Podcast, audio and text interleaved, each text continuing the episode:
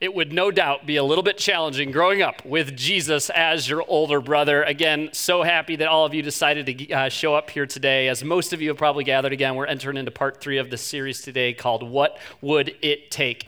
Uh, if you're new around here, we just want to express to you, man, how, how, thankful we are that you decided to walk through our doors today. We certainly don't take that for granted. Uh, we'd also challenge you to come back at least a couple of times. Uh, we think it takes at least a couple of times for you to really get an accurate feel of, of what we're all about here.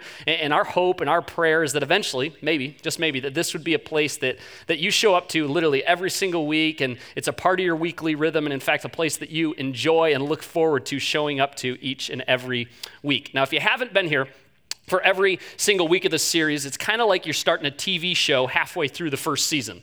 And so for that reason, we would really, really encourage you to go to grumlaw.com slash messages and get yourself caught up there. You can listen to the messages there. You can watch the messages there. Uh, or as always, you can find us under Grumlaw Church, wherever it is that you happen to grab your podcast. We hope that a lot of you are taking advantage of that, particularly again on the weeks that you're not here.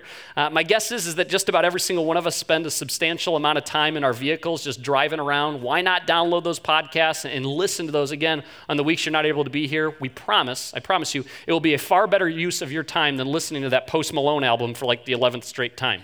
But just in case, just in case this is your first time here with us today, or, or perhaps you uh, just missed the first couple of weeks of this series, we'll get you caught up to speed real quick. The premise for this entire series really all hinges on this one singular question What would it take for your brother, like really think about this, what would it take for your brother to convince you that he is the Son of God?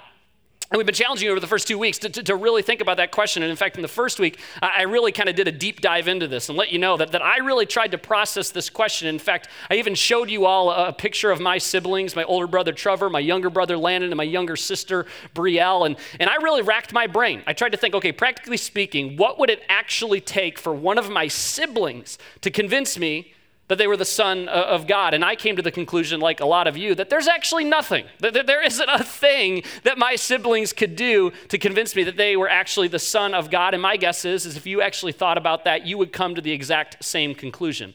Now, what about the details about Jesus' life that, that is so compelling?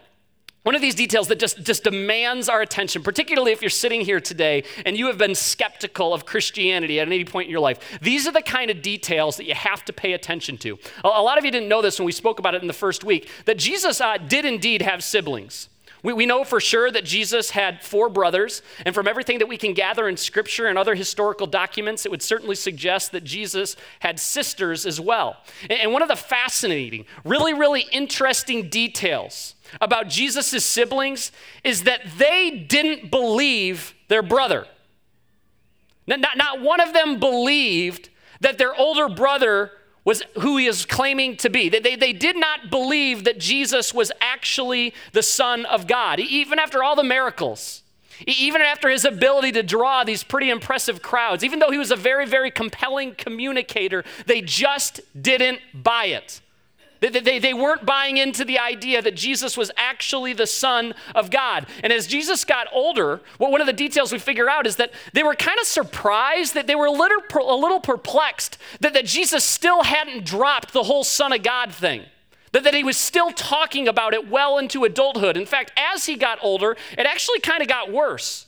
As Jesus got older, he would continue to talk about this even more and more. And it created, in turn, even more cringeworthy moments as the brothers and as the sisters of Jesus. I mean, think about it practically.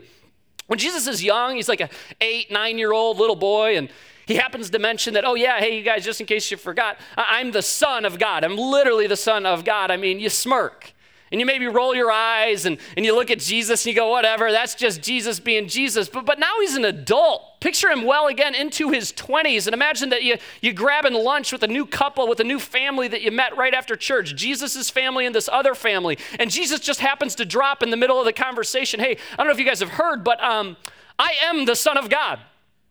I'm not like the Son of God. I'm literally the Son of God. If you are a brother, if you are a sister of Jesus in that moment, you are putting your head down going, oh my gosh, Jesus, you gotta shut up. You, have got to stop saying these things in public. I mean, I'm like, you're, you're going to get us into trouble. You, you have no idea what people are starting to say about you behind your back. People are going to think less of you. In fact, people are thinking less of us for just being related to you. And I really believe that this in particular, especially if you've been skeptical of Christianity, if you've been skeptical uh, of Jesus, this is one of the primary reasons that you would be wise to consider Jesus. Because Jesus' siblings, and specifically his younger brother James, he, he went from full blown skeptic to willing to and eventually would be killed for his faith in his brother. And the aha moment for James, and presumably for the rest of, of his family that took him from, from eye rolling skeptic to totally bought in believer was something that James saw. See, see, James saw his risen Savior, who just so happened to be his, his risen brother. And as it turns out, and as we talked about in the first week, when your brother predicts his own death and he predicts his own resurrection, and then you see your risen brother after just days earlier witnessing him being nailed to a cross and killed on that cross, you, you do, in fact, what any of us would have done. You believe. And, and I think because of the transformation that we see in James' life, that this ought to be something that you think long and hard about as you consider putting your faith in and following Jesus. And fortunately for all of us, James, after seeing his risen brother and now believing that Jesus is exactly who he claimed to be, which is the Son of God, he pens for all of us this relatively short five chapter letter. And that's what we're doing in this series. We're, diving into this letter from James. We're diving into James' words. It's a letter that I think every single one of us ought to take seriously, no matter where you find yourself on this whole faith journey. And not because it's just written for us in the Bible, it's actually better than that, but because of what we see in James' life. From skeptical brother to willing to die believer. And because I think this is such an important document, I actually have a challenge for us for, for the rest of the series. Now, some of you, you'll, you'll moan and groan about this. You're like, I like coming to church, sitting there, and then going and eating lunch. I don't want challenges like, get out of here. You don't have to do this. I, I, would just challenge you to do this, particularly if you've never really picked up and read the Bible for yourself. Here's the challenge I want you to read James' letter every week for the rest of this series. Read it every week for the rest of this series. Now, that can kind of maybe sound like a daunting task, but again, remember, it's literally five chapters long, and so you don't need to be a mathematician to figure this out. Even if you read just one chapter a day, that leaves you every week with, with two cheat days. It will take you literally less than 10 minutes a day. There are free Bibles in the back every single week. If you don't have a Bible for yourself, like a physical Bible, we would love for you to take one of those. You don't have to bring it back, you can just keep it. We'd also invite you to download the YouVersion Bible app. We talk about this thing all the time, it's totally free. It's literally for every type of electronic device. Uh, it has awesome Bible reading plans in there. Obviously, the book of James is in there. One of the questions that I get all the time is what translation should we read? Because that can even be a kind of intimidating. There's all these different translations for the Bible. We would recommend the NLT or the New Living Translation. Uh, we think it's just kind of the easiest one to understand from an outsider's perspective as you read that. But download that app and begin again to read James every week for the next three weeks and watch as, as hocus pocus as this will perhaps sound to some of you this morning, watch what God begins to do in your life. Watch how God begins to speak to you through the very words, through the writing of James. But before we go any farther today, uh, and we really dive into the meat of what we're going to be talking about, uh, I would love to pray for you and, and honestly pray for me, so let me do that. God, we just say thank you, thank you, thank you. Thank you for the people that, that have gathered here today. Um, thank you for, for the courage of some of them to walk through our doors for the first time. And I, I just pray, God, humbly, that whatever it is that you want to say to each of us today, uh, that we'd be willing to listen and, and, we'd be a church that is marked by our action, that we wouldn't just feel convicted and wouldn't just feel like, wow, that was special, but we'd actually change something in our lives because of what you're doing. And I'm confident that if, uh, if we're listening, you definitely have something to say to us today. It's in your name we pray. Amen. I am convinced that, that one of the most frustrating jobs on the face of the earth has to be that of a youth pastor. Because a youth pastor is in this situation where, where you really do want what is best for those students. You, you really do want what is best for those teens, but, but they seem to constantly make decisions that, despite your best efforts, are ultimately not going to be what is best for them. And I think it's always kind of been of a challenging job, but it was one thing to be a youth pastor 10, 20, 30 years ago. I believe in present day it's as challenging as it has ever been because it seems like teens, more and more, are, are pretty brazen about their poor decision making and are willing to kind of broadcast those poor decisions to the world at large through avenues like Instagram and through avenues like Snapchat. And it seems like one of the primary roles of a youth pastor, whether they signed up for it or not, whether it was in the job description or not, is to play that role of like the morality police officer for teenagers to basically constantly be this compass and this differentiator between what is right and between what is wrong. In fact, one of the questions that a youth pastor is constantly faced with, and I've been on the receiving end of this many, many times as I've volunteered with different youth ministries. And in fact, I remember asking this question fairly often when I was a high schooler, when I was a middle schooler. And that question is this Is it a sin to fill in the blank?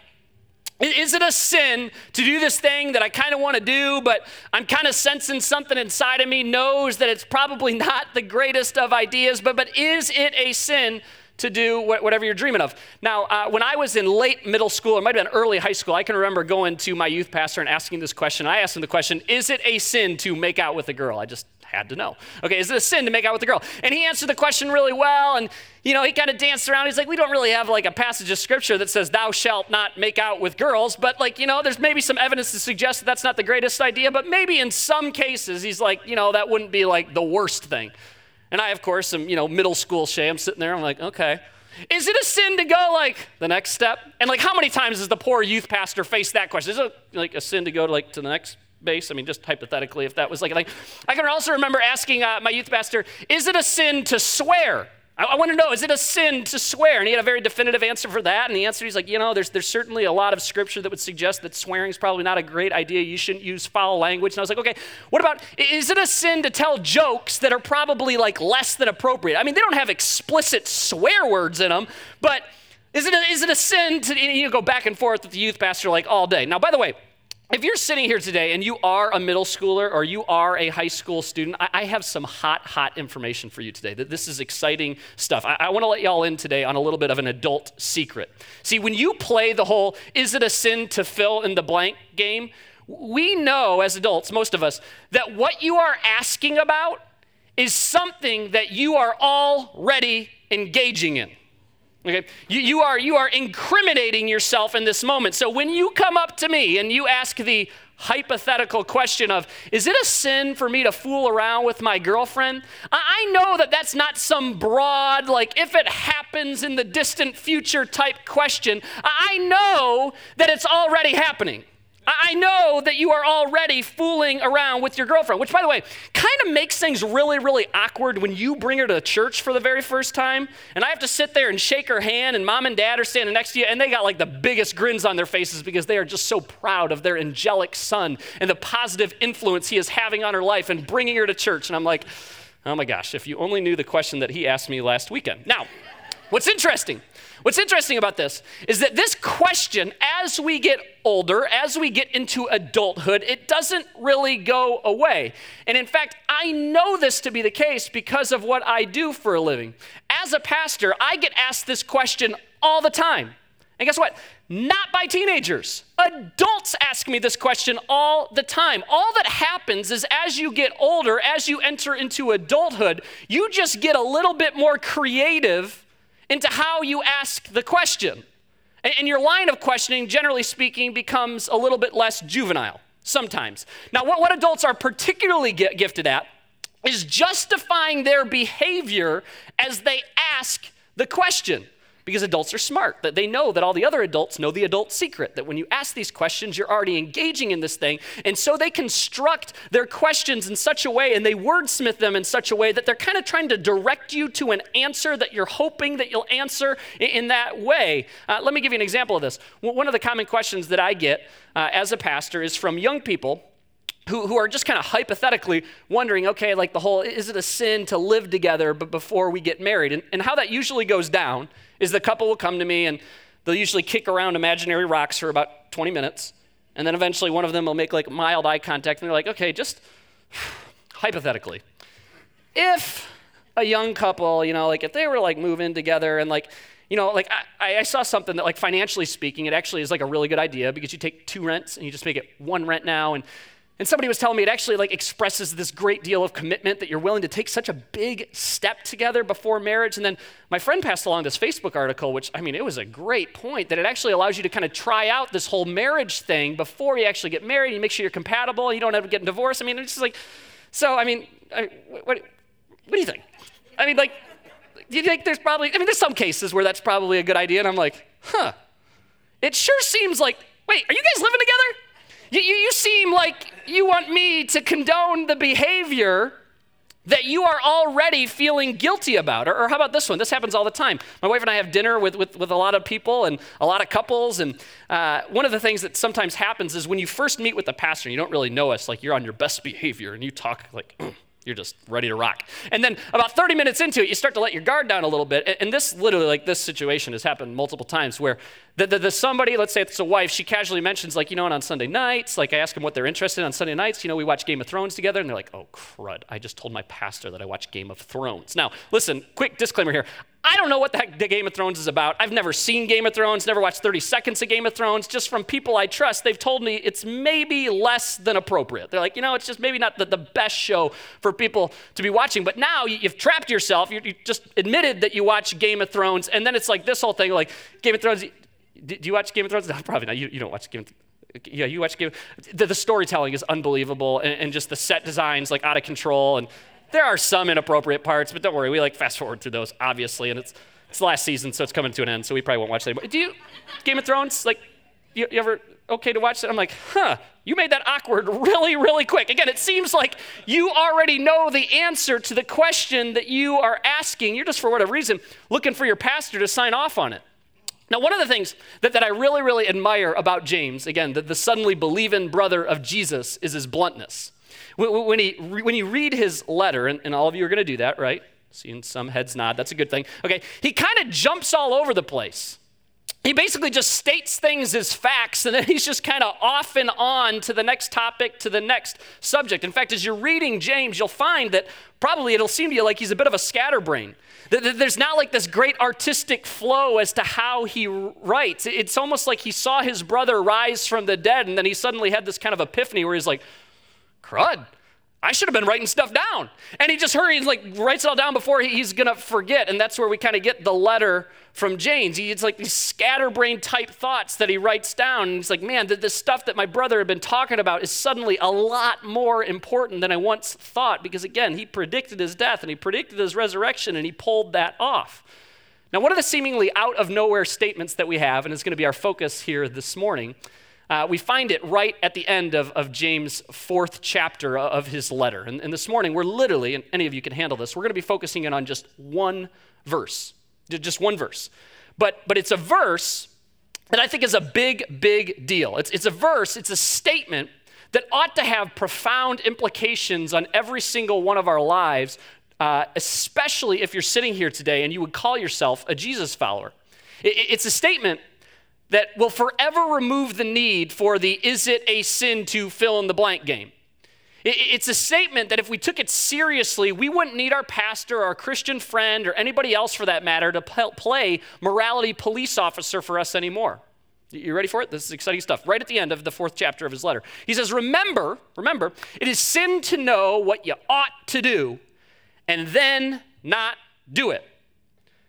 And it's like, it, just comes out of nowhere, and then the chapter ends, and he doesn't expound upon it whatsoever. He just makes it say, he says, Remember, it's sin to know what you ought to do and then not do it. When you're chugging along and you're reading through the fourth chapter, again, it will feel like it comes out of nowhere. But what you realize is when you study this piece of scripture, you study this one verse in the greater context of the entire book of James, it's actually a summary of everything he talks about through the first four chapters. See, in the first four chapters, James dives into this myriad of ethical dilemmas and problems that people are being faced with. And it's almost like, like he gets tired of talking about the specifics. Or perhaps he has this moment of self realization and he recognizes that there's no way I'm going to cover everything. And he has this all encompassing, genius, yet simple thought, which he shares with us here. He says, It's sin to know what you ought to do and then not do it.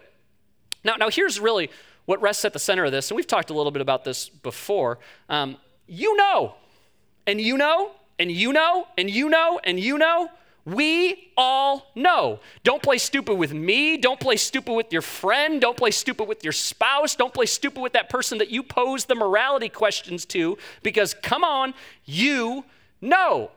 Don't play dumb with God. You know. Everybody look to the person next to them and say, You know. Come on. Now say it back to him. You know. God cares so much about you, as in every single one of us that He has built inside of us this, this intuitive thing that we are all born with, most commonly referred to as a conscience, that steers us towards those things that are right and away from those things that are wrong. And, make no mistake about it, this is not something that is bestowed upon you upon accepting Jesus into your life.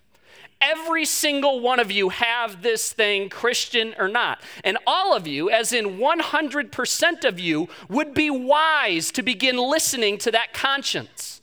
It's like this little piece of God that is built inside of you that steers us towards those things that will ultimately be beneficial for us and ultimately good for us, and away from those things that will ultimately cause us harm. Now, the inverse of this statement that James makes uh, holds every bit as true.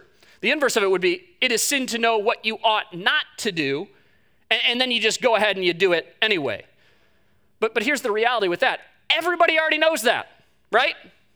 Christian, not a Christian, young, old, no matter what your background looks like, we all already know that, that it's sin to know what you ought not to do, and then you just go ahead and you do it anyway. Now, some of you, depending on where you find yourself in this whole faith journey, you might not totally be comfortable using the word sin because, I mean, sin, it just feels like, ugh, it feels so heavy. It feels like such a, just a weighty word. So you could say maybe wrong. It's wrong to know what you ought not to do. And then you just go ahead and you do it. But nonetheless, we would all agree on this.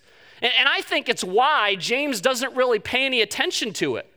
We, we tend to limit sin. Think about this. We tend to limit sin or wrong behavior to specific acts. We, we think of sin as doing something wrong. And James, understanding that he is writing to adults, not children, he doesn't even bother addressing it. Because again, you know. See, see, you don't need to be told that looking at pornography is wrong. Your conscience already told you so. You, you don't need to be told that being married and also flirting with your coworkers is wrong because your conscience already told you so. You don't need to be told that using that language is wrong because your conscience already told you so. You don't need to be told that lying, whether you're age 5 or 55, is wrong because, again, your conscience already told you so. And so James is bypassing that because, again, you're adults. That's common sense. You already know. He, he bypasses the obvious for, for the not so obvious, and he points to something that is so much easier to dismiss. And, and in true James fashion, he makes this painfully blunt statement. And, and I'm paraphrasing, but he's saying sin is also not doing. Think about that. Sin is also not doing what is right. Sin, he is saying, isn't just doing wrong. James would tell us it goes farther than that.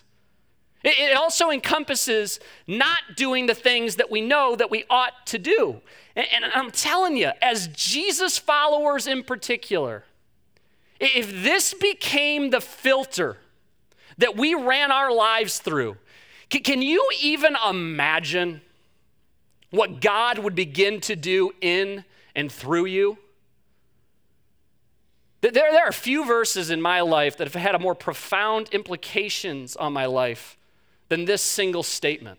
Because when you allow this truth to sink in, the choices that God places in front of us are no longer either or options. What, what, what once felt like eh, it's just not that big of a deal suddenly feels like a big deal. What once felt like eh, it just doesn't really matter suddenly matters. Some of you might recall uh, for about an eight month period, we had another pastor on staff here named Lance Patterson. Lance is one of my closest friends on the planet. Um, and man, we, we loved about those eight months that we had him on staff, and it, it was too short, in my opinion, but that, that's, it's how it worked out. And uh, Lance, uh, he was led, him and his wife and his family, they, they were initially serving as missionaries down in Guatemala. And then eventually, God led them to help start a church in Guatemala. And then, because of some health concerns with Lauren and the treatment that she needed to receive, and it was really only available in the States, they ended up moving back to Michigan, where both Lance and Lauren are from. And, and, and when this happened, it was this moment that was just like, oh my gosh, we felt like God was just like colliding our worlds. It felt so exciting. We'd always dreamed of like working together. We'd be like, oh my gosh, what if we start a church together? This would be like the greatest thing ever. And so, when they were led to come back to Michigan, we're like, he's doing it. This is incredible. Like, we're finally going to get to work together in in the local church. And almost immediately after he got back to Michigan, there was this unsettling inside of him. And he started to feel like, I don't know if I'm supposed to be doing this. And it took him a while to tell me because he was just kind of, I think, just nervous to like, you know, be like uncertain. And he's like, dude, I, I, know that this sounds crazy. And I can remember when he told me, he's like, I don't think we're supposed to be at Grumlaw long term. He's like, I, I, I actually think that God might be leading us to this church down in Dallas, Texas, called Shoreline City, a place that they had never lived before, where they had no roots, where they had no family members. And I was like, well, let's start processing through that. And, and that voice just kept getting louder and louder and louder, and God just kept pushing more and more and more. And it finally, it got to a point that if he didn't make a move, it would be downright sinning.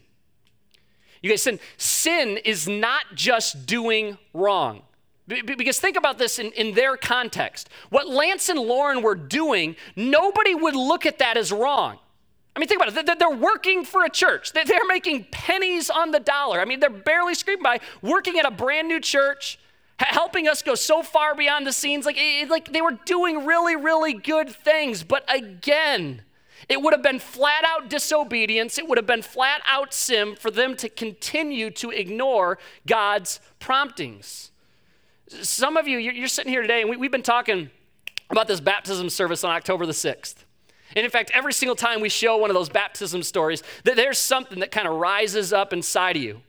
And, and, you know you're supposed to take that step. But what do you do? You go, uh, uh, uh, get out of her. And you just shove that feeling down because you have all these tailor made excuses on the tip of your tongue. I'm too young, I'm too old, I, eh, this is something that I know I probably ought to do, but you know, I got baptized as an infant. I don't know what my parents are going to think. Like that's like backstabbing or something. Like you know, and you have all these excuses. You're like, man, I just I, there's things that I'm going to have to share in my story that, that other people don't know about yet, and so it's like, eh, and you have all these excuses. But meanwhile, James would tell you, God has not let that go. He keeps putting it on you.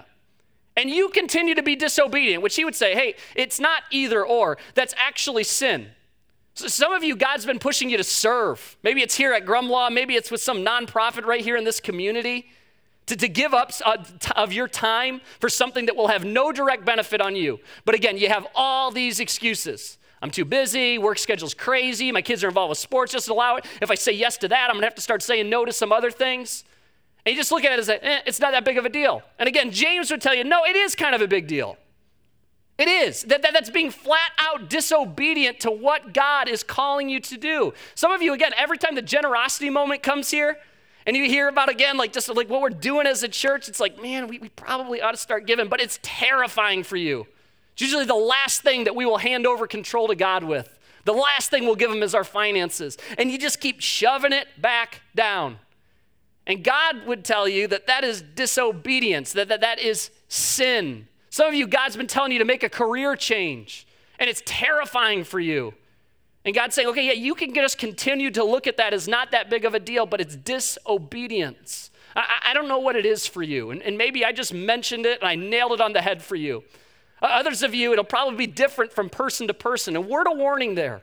Last week, Jason, he talked about how sometimes Christians, Jesus followers, can be marked as arrogant, judgmental, so, so quick to pass on to the rules to the other people, to the people that are in their lives. They just can't begin to understand how, how God isn't doing that in that person's life. Just because God is telling you to make a move in a certain direction doesn't mean He's telling somebody else. And it's incredible how self righteous we can become that we forget just weeks earlier, months earlier, we weren't doing that.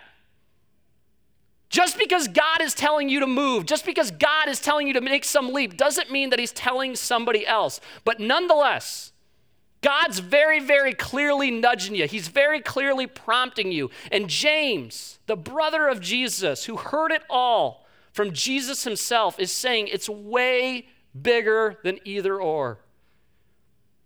It's way bigger than just whatever.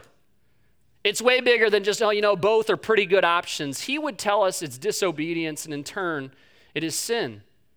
You know what? You have no idea. You have no idea what's waiting for you on the other side of that yes. You, you have no idea what's waiting for you on the other side of that step of obedience.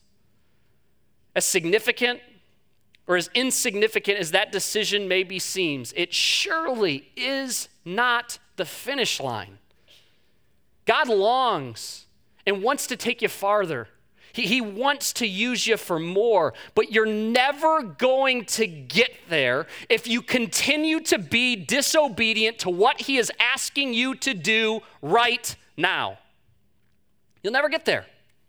I, I had no idea that five years ago, that my wife and I were, were, being led to start a church. H- had no idea that this was on the horizon. In fact, it actually all started with a trip down to Guatemala to see our friends that I just spoke about, Lance and, and Lauren. And, and honestly, I, I look back now and I've had to confess that to God. It was disobedience because that trip was two years overdue. For two years, God was telling us to go down there. And I just thought it was another trip. I just thought it was a vacation to go see some friends, not realizing that it would be on that trip that God would start to stir these things up inside of me and people would start to speak to me about this whole idea of starting a church, which would eventually lead me to a career change, which would land me at another church start, another church plant, which would eventually land us to what we know today as Grumlaw, saying yes to ultimately what God has created me for. I am certainly this morning not trying to paint the picture that myself or my wife are special. Uh, we are not. You would be wise to not place us on any sort of pedestal. The, the only, and I mean only, difference between myself and some other people is that I just started to take this verse seriously. When God nudges when he tells us to make those leaps, we simply started being obedient. We, stopped looking at these things as both are good options and we started to see it for what it actually was that when we continue to ignore them, it's just flat out sin. That if we didn't make a move when God calls us to, we're living in disobedience. Now, the best part of this is and, and I, I, certainly don't want to paint the picture here this morning that this is a negative thing, or I don't ever want to be a church that guilts people into something, uh, because that doesn't work. You know, guilt driven decisions never, ever, ever last. But the best part of this is, is when we say yes to God, when, we move when He prompts, when we move when He nudges, it always, as in 100% of the time, it always works out better for us. I, I can look out at, at, all of you right now and tell you that, that my life is, is better than it's ever been. And I'm telling you, it's because I just started saying yes to God when He impresses things on my heart, when I get those unshakable feelings that just will not go away. Whether it's a big decision like switching careers or it's a small decision when you're sitting at the grocery store line and you just feel this unshakable thought that, man, I think I'm supposed to pay for that person's groceries. And you just do it. God, some of you need to hear this this morning. God is for you. God has your best interest in mind. God's not just pushing you to something different. No, no, no. It's better than that. he's pushing you to something better. So, listen, I get it. It might sound reckless to you to start giving away a percentage of your income. It, it might seem like the most reckless thing that you could possibly do right now. But God wants you to experience financial freedom.